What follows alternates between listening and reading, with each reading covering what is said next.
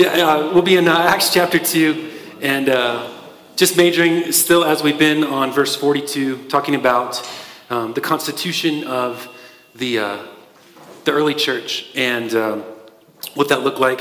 And so, uh, if you were not with us last week, I'll remind you that um, we were talking about, Walter, give me a little less. I'm ringing, man. Um, a little, uh, sorry.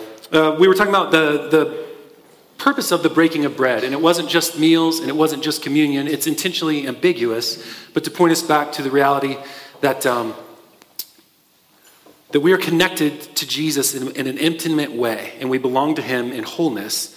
And um, sometimes we look at the thing that Jesus offers us, which is himself, and we, and we don't see it for what it is. So Jesus says, I am, I am the bread of life. I'm the one that came down from heaven, and I'm what you need for, for life and, and all things. And we look at that offer and we say, yeah, but I'd rather have, remember, I'd rather have bread.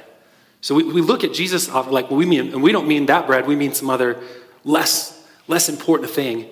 And so we kind of call Jesus' um, actual provision for us the stone, right? Who of you would ask um, his father for uh, bread and would give his son a stone? And we talked about that, and it really comes down to our perception. So um, this week we're, we're kind of turning, it's in the same vein, but to the, uh, to the reality of, of prayer.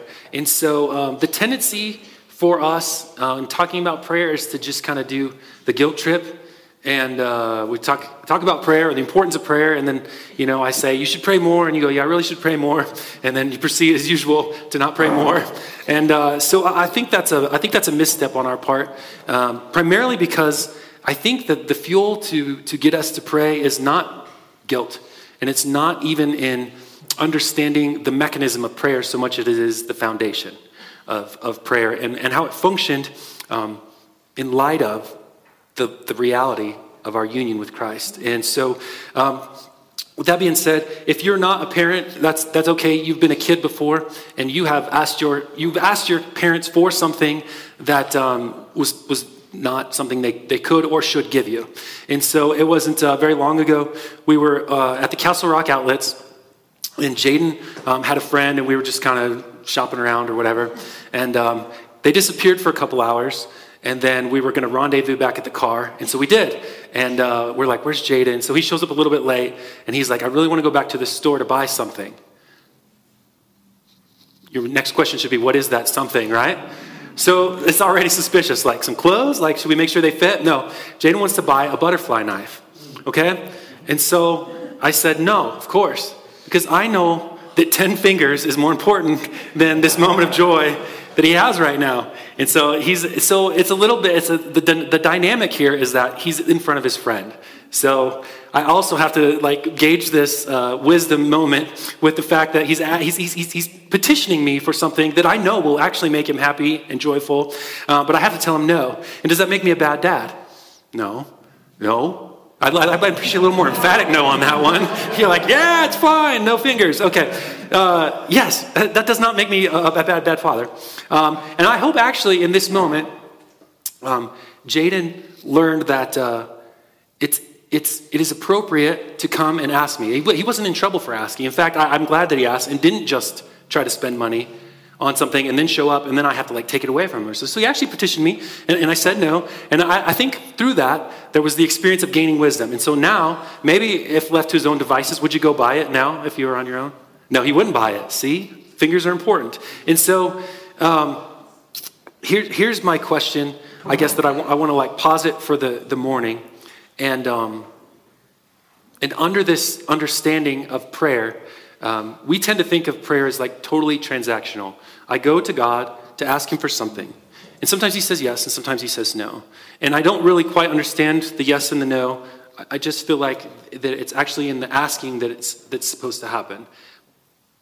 But if you if you actually think through that statement, there's there's nothing terribly profound in it and, uh, and it, it is the very reason why you would choose not to pray.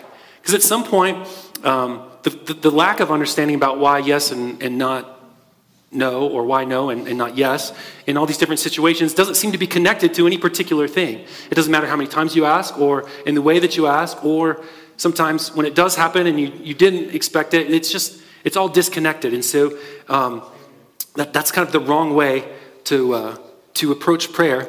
And um, I, I want to, to have you set that aside for a minute with frustration or or how you how you look at God as maybe the provider, but you don't understand why sometimes He doesn't and sometimes He does. And we'll approach hopefully prayer this morning in a different way. So let me pray. We'll read the scripture and um, see what the Lord might teach us this morning. Father, we up our uh, hearts before you and our lives. We submit them to you this morning to um, fill us in whatever way that you um, see fit conform us in these next moments to um, your word. Father, I pray that you would uh, be with what is spoken and taught this morning. May it um, penetrate beyond uh, our, uh, our thoughts and just our logic this morning and go to um, where it needs to land, which is our heart. Father, pierce um, the walls that we've put up Help us to um, relinquish um, our fight for independence and um, that we might see your goodness uh, new this morning, that we might be changed, uh, not from a message, but from the reality of seeing you better. And uh, we pray all this this morning in the name of your Son, Jesus. We love you. Amen.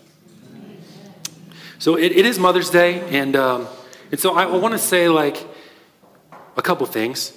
Uh, it, it, it, happens to, to fall this morning that um, the, parent, the parent example uh, makes, makes an easy segue or a metaphor for what it is to go, to go to God. And I wonder if I just posited the question for you this morning like, at what point does a parent become unnecessary in your mind? And like, what is the, what is the job of a parent? And so you might go, well, it's to, to raise them, to teach them so that they, they don't, quote unquote, need you anymore. And I don't think that's particularly true, but isn't that how we raise, how we raise kids? We, we try to teach them something so that they're able to do everything on their own, right? And then hopefully they move out and are independent. And that's kind of the way we look at things.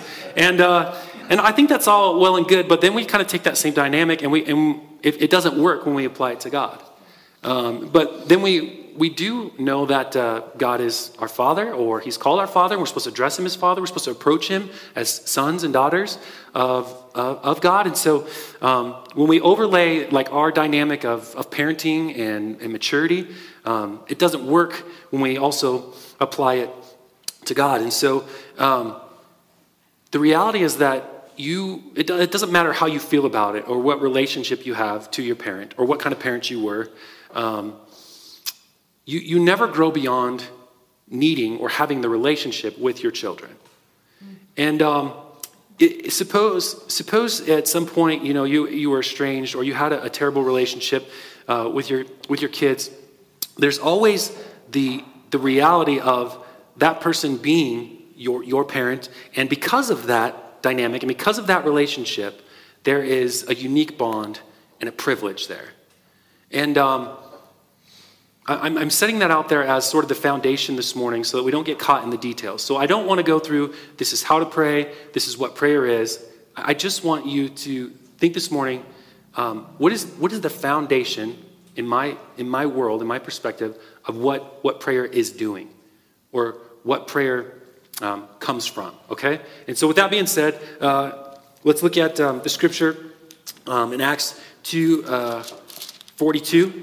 And um, just by way of reminder, this is um, the description of what's happening and uh, reminding you that this is all um, functioning around the hub of that wheel of fellowship. And so each expression of that fellowship has, has kind of happened in different ways. And this morning we're just focusing on the reality that says that they, that being those who were saved, those who had responded to the gospel, who were baptized, they devoted themselves to the apostles' teaching, to the fellowship, to the breaking of bread, and to the prayers. I hope all of you have a, uh, a translation that says the, the prayers. There's a, there's a definite article there. Um, and so that's given some, um, some debate as to like what in particular uh, it is that uh, they're actually talking about here. And so the, the prayers could refer to a couple of different things, but I'll tell you what it is, it is not referring to. And I know this because um, we get some clues in just a moment. So um, the, uh, some people are saying, well, it's, it's the formalized prayer during their worship gatherings. That's, that's not uh, probably I, I, I feel pretty good about saying it's not what's happening uh, in that reference point. Um, there's, there's, there's two, two options. Uh, I like one more than the other, and I'll tell you what it is. So I like this being at the times where they pray. So uh, traditionally, Jews pray at th- three times a day when they rise up in the morning and midday and then at night, right? And they would say the Shema. Remember the Shema? Shema Israel. Yeah, that's that's the prayer. And um, so there's prayers that happen throughout uh, throughout the day. And um, if if you remember that when the disciples asked Jesus how to pray, like uh, you know they observed John's disciples praying, and they want to know how to pray. And so Jesus says, when you pray, at the times when you pray, this is how you ought to do it. And so he gives them the Lord's prayer, which we already recited, which does not have, by the way. And yours is the kingdom, the power, and the glory forever. That's a that's a just a ecclesiastical that's a that's a church tradition add on there there's nothing wrong with it but it's not actually in the scripture and so um, uh, so what we see anyway is that um, they're given sort of not um, not parrot these words but in this way pray in this way and he gives them this, uh, this format that um, we're kind of familiar with. We'll get back to that in just a second. And so I think what is happening here, because um, remember, everybody that belongs to the church at this moment in the ekklesia is, is a Jew. And so they're going to practice the things that Jews do. And so they would naturally have times of prayer, and, and this is what's happening. So um, I like this being the prayers that they've committed themselves to. But they've done it now under the new dynamic of the apostles' teaching and understanding of um, Jesus being their advocate. He's the one that is ascended. He's in the throne room. He's their high priest. And so all of that changes the dynamic of prayer um, from what they were doing before to what they have, they have now. So this, I think, is, is the best uh, explanation of what it means when it says the prayers. Now, it could also mean that um, they were, uh, it could mean them like the plural, all of them, the, the prayers of all of the people, but that one's kind of a weird workout. And you see that later on, um, as uh, Peter and uh, John are going to the temple, it says they're doing it at the hour of prayer when they heal this, this man. And so this uh, makes sense that they're still, they're still practicing the routine of prayer. And uh, this is what it is that they've dedicated themselves to. So uh, that was, sorry, a very long rabbit trail to get to the point that this is a, a definite article. So um, I think one of the things that we do when we think about prayers, we think about this like scatter shot, however it feels comfortable to you, you do how you like, and um, we kind of go with that, but then that kind of leaves us with nowhere really to go because we don't particularly have a way that feels right or wrong, and uh, nobody really said this is the way you ought to do it. But if I said, if you don't pray, you're not saved, what would you be like? That's not true. That's not true. Now, why, why, why, why would you know that? Um, or why would you feel that way? So what is it, what is it, what's it say? Okay? But if I, if I said if you don't, if you don't pray at all, if I, if, I, if I laid out something like that and I said, you, you don't pray, you're not saved, what would that, what would that feel like? That's true. Okay? How can you have a relationship with God without talking to Him? Okay? So it's, it becomes a point of, um, of connection or, or conversation. And um, if I was to say, hey, you could pick any historic person, pick somebody uh, important, rich, whatever it is, some person that you wanted to meet, and uh, you have an opportunity to sit down and have a conversation with this person, you would feel privileged at that moment, right? And I say, hey, you get, you get an hour, you get to go have lunch, whatever it is, with this person that you would just love to have a conversation with and ask them a bunch of questions. You would feel like, hey, I, I got, a, I, got, I got an opportunity that most other people don't get. And yet, if I say you have the opportunity to like sit down with the God of the universe, you don't feel the same way about that kind of opportunity, which is a much greater privilege and a much greater opportunity than some lesser thing. And so, um, part of part of the issue is that you feel like this is a one-way thing that you're throwing up to God, and sometimes He's listening, sometimes He's not. You're not sure about the dynamic, and the reality is that we need to look at how Jesus prays, what Jesus prays for, to give us an indication about what prayer really is. So, is prayer just like asking God for something? Let me ask that. Okay. So, uh, I didn't intend for this to go this way, but since we're dialoguing, like, give me your, what is prayer? Say it again. Worship? Okay. Any other? Communication with God. Communication with God. Okay.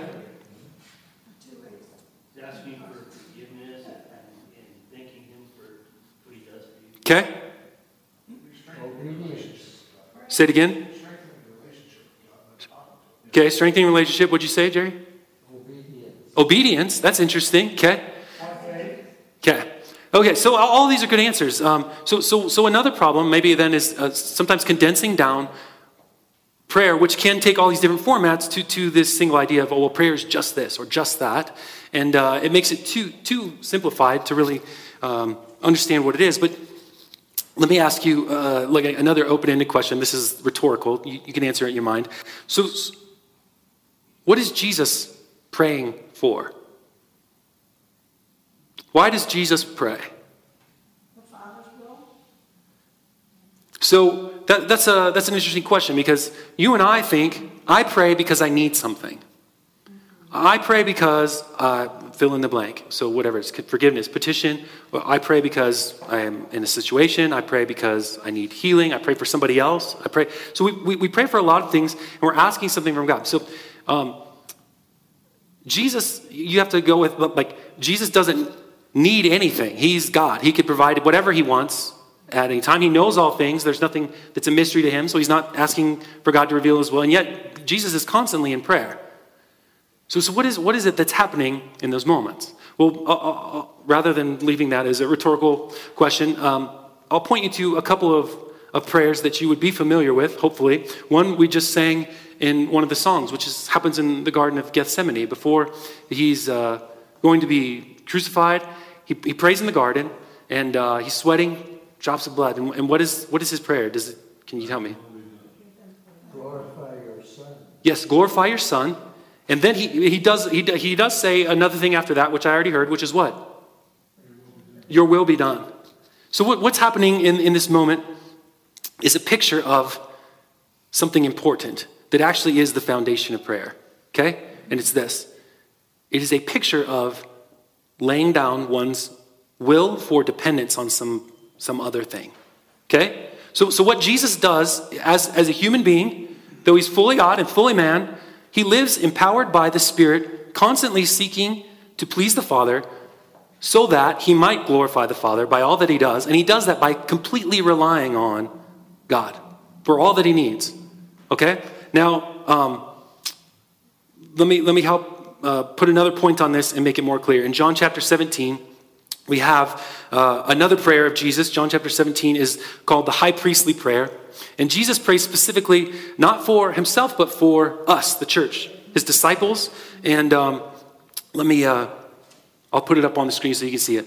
So uh, before this, there's a, a great segue, which he does say, he does say, Lord, glorify the Son, since you have uh, given him authority over all flesh uh, to give eternal life to any um, whom you have given him. And this is eternal life. This is eternal life that you know the one true God and Jesus Christ, whom you've sent. So then he, he's uh, talking about glory. Don't pay attention there. I'm, I'm giving you the roll up to this, this moment. And he says, I, I manifested my name to all the people, the, the ones that you gave me out of the world, and, and they know everything that you have given me is from you. Okay? So there's the picture again of what Jesus is actually living as, as a full, fully dependent on the strength of, of um, the Spirit to, to uh, walk in the world, to do all of the uh, miracles that He does. And He says, I, I'm praying for them, and I'm not praying for the world, but those who you have given me, for they are yours. All are mine, and yours are mine, and I'm glorified in them. Okay, so now jump to 20, and He says this I do not ask for these only. So, so not just the disciples that are standing here, but for um, any of those who will believe in me through their word, that they may all be one, just as you, Father, are in me and I in you, that they all also may be in us. So if you, if you, lost, if you lost track in the you and me there, Casey, uh, just as you and I, Father, are, are one, I, I want you to unite them to me in the same fashion. So, um, so, so that the world may believe that you have sent me by doing this, by, by, by, by making this a united group to me. So that the, the glory you have given me, I have given to them. What, what glory? Well, that's important. We'll come back to that in a second. So I, I've given it to them that they may be one, even as we are one. I and them, and you and me, that they may be become perfectly one, so that the world may know that you sent me and love them, even as you have loved me. Father, I desire that they also, whom you have given me, may be one with me where I am to see my glory that you have given me because you love me before the foundation of the world. What is the theme of this prayer? Unity. And what? In Christ. Oneness. He's, he's praying that the church would be united um, together and united together in Him, just as He's united to the Father. In what way is, um, is Jesus united to the Father? Well, He's like the same thing. It's all, it's all included. You are in Christ in that way. Not like a buddy of Christ, but you are in Christ in that fashion. So that's, a, that's an important word because that is your, your privilege and your access. Um, it is, uh, I think it's Karl Barth who was, who's got a lot of great sayings on prayer. But one is this that, that when we pray, we're, we're praying, yes, through our, our words and our mouth, but we pray in the Spirit through the lips of Jesus. So if you think about the picture that's being drawn here, when, when you pray, your, your intimacy with the Father is not because you've approached and you're looking at Jesus and God and you're like, hey, I'm here as one of you. You are in Jesus next to the Father. And, you, and Jesus is making your petition known to the Father. And He's making it pleasing to the Lord. This is what it means by praying in the Spirit. And that Jesus is our advocate before the Father. So um, that kind of privilege, that kind of access brings us back to the reality that um, we are called sons. Now you're like, I'm a daughter. But you, are called son, and if a son, then an heir. Because the son, all, all that the son, all that the father has belongs to the son by right of what? Birth and family and belonging. Okay. I, I'm getting some, like, I'm, I'm, not sure where you're going with this, Mitch, so uh, let me, let me help. Um, our, our inability to seek God comes directly from our, our idea that we only ought to come to Him when we have something to ask. Okay? And um, let, me, let me give you a, uh, a scenario that you would be familiar with, but then change the ending of it. So, the story of the prodigal son. The, the son comes to the father and he says, You know, I want my inheritance now. And so he, he takes it, he goes, spends it all in, in wild living. Finally, he comes to his senses, decides to return home, decides that he will not be a son anymore. He works up this whole speech. He wants to come back and he, he says, Treat me like one of your, your hired men. Treat me as a servant. I, I just want to be someplace that I, I can belong again, essentially. So he decides to return home. And at the moment that you're familiar with, where the father, expecting the son, sees him far off and runs out to him, suppose that just at that moment where the embrace is the welcoming, the invitation back, not as a servant, but as a son, right? And he puts the cloak around him and he brings him into the house. This is all a picture of, of belonging and being like a full member of the family. Suppose just at that moment, the son actually says, Hold up just a moment. Could I borrow a few more bucks? Hmm. Like, I'm, I'm just here. They had some great restaurants back in the faraway land. And clearly, I'm out of money. So, if you could just loan me a little bit more, okay? Also, you can see my, my clothes are in shambles. Can I also borrow a cloak? So, at, at this moment, what, what, what is the picture that's happening? Um, the son is not seeking to be a member of the house. He's not seeking the Father for the Father, he's seeking the Father for what the Father can give. Okay? And this is the difference between seeking God for God or seeking God for what we think God will give.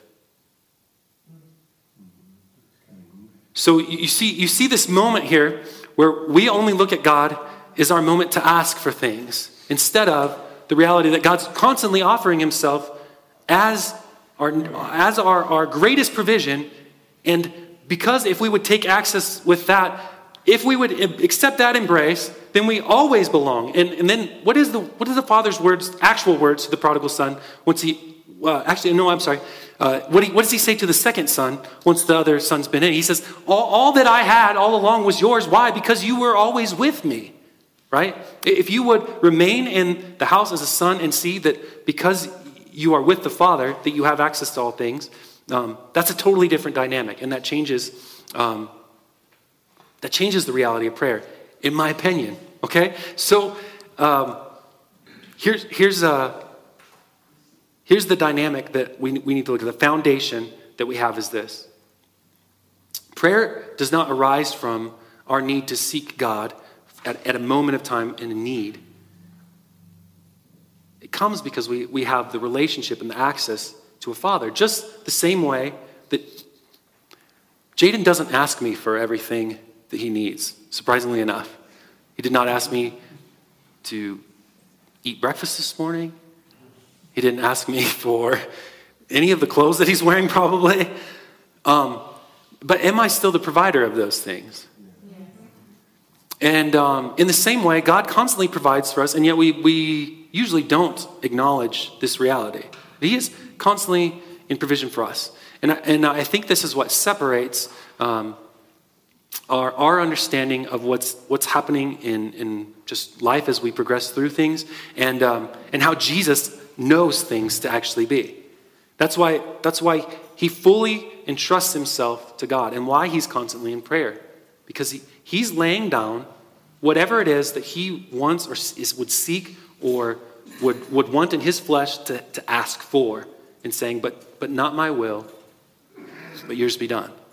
And that is um, that shouldn't be a foreign idea to a people who are crucified with Christ, who don't live their own lives, who but but we do constantly find times where we, we want things and we ask things, but the reality is that what we ought to be doing is coming before the Lord constantly and saying, I, I don't know what's best for me.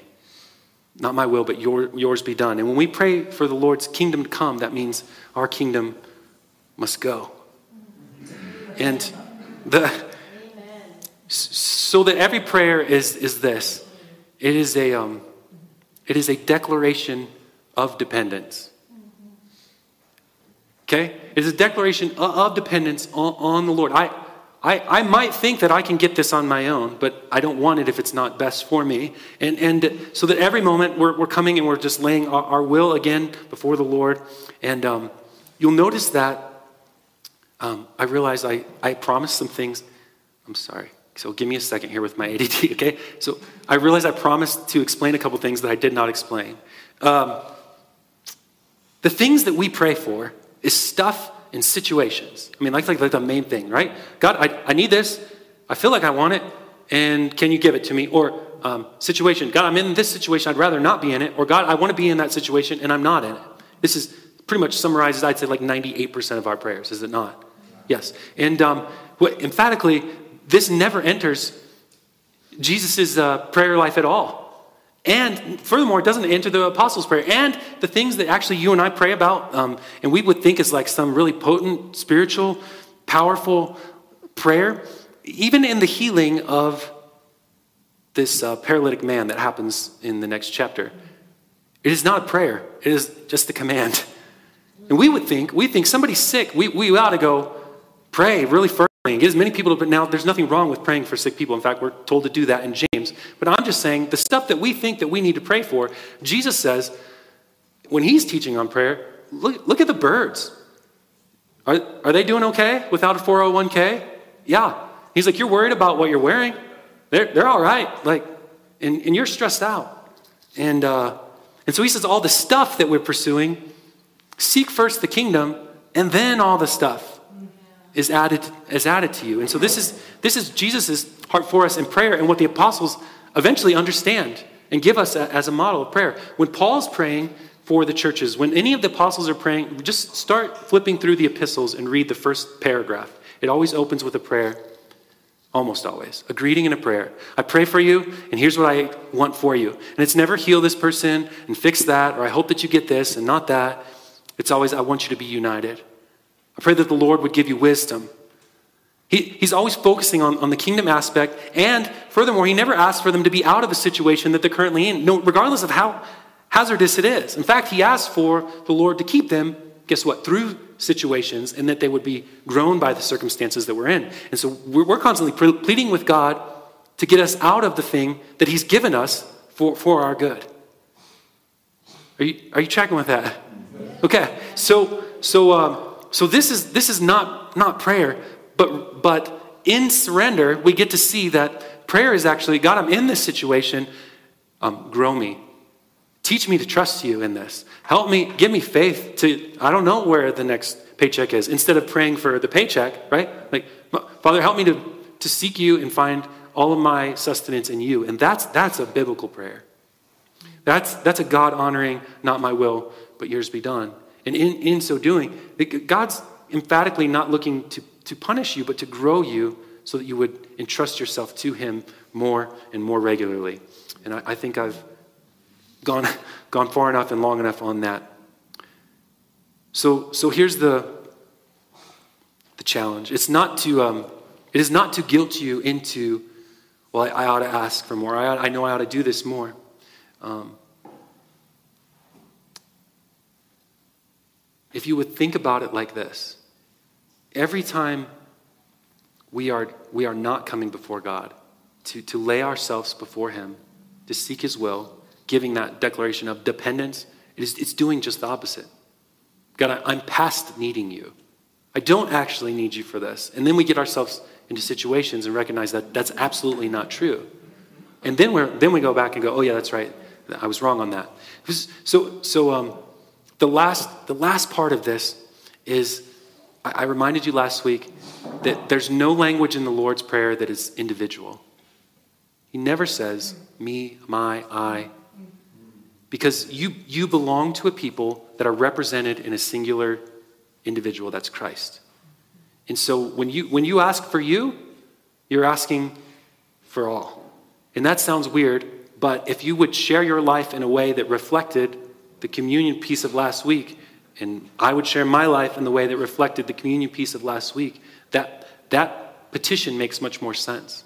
So that when we ask for our daily bread, and I get a little extra bread and you have no bread, everybody's supplied. Makes sense? Okay. All right. So um, this morning we have uh, communion, and um, as we've been doing, uh, I just want to transition in this way. Um,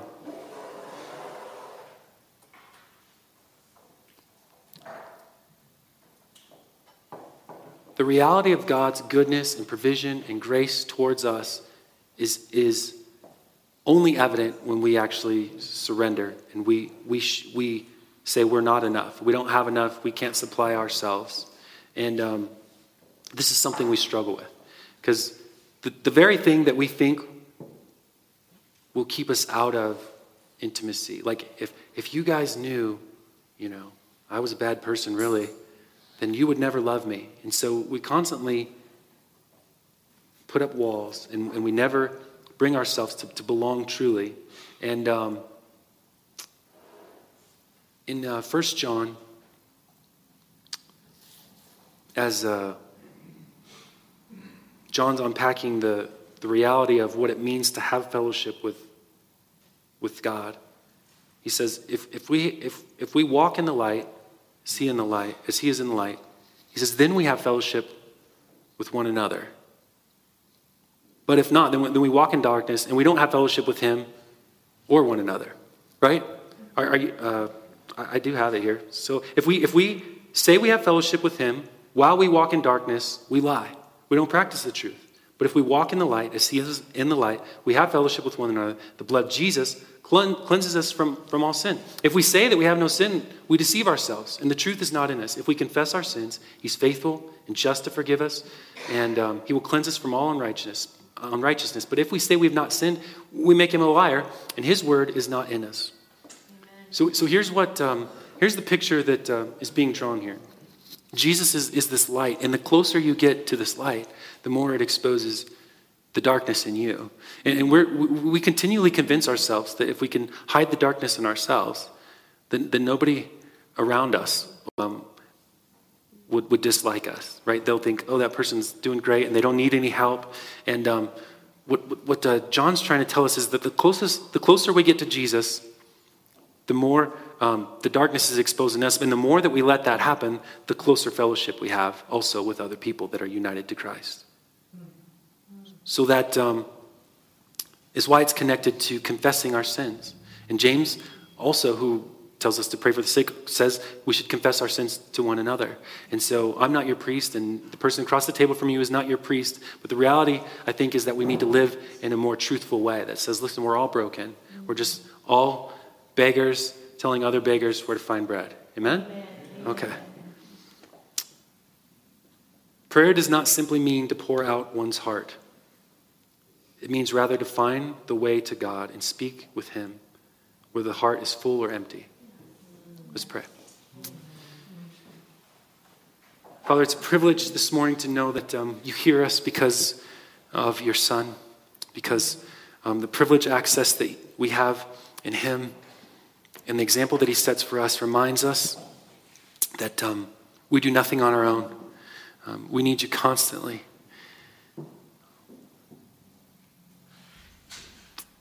Father, I pray um, for myself and for my brothers and sisters this morning that um, we would see that the means of fellowship is to draw near to you and to confess places where we have fallen short and that we've tried to take our own pride, independence, and walk our own way.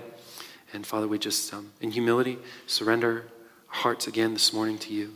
Father, may you expose any way in us that is not pleasing to you, that we might find again fellowship and acceptance and grace at the foot of the cross. We meet there, and we thank you for the provision of your Son and his blood that cleanses us from all unrighteousness.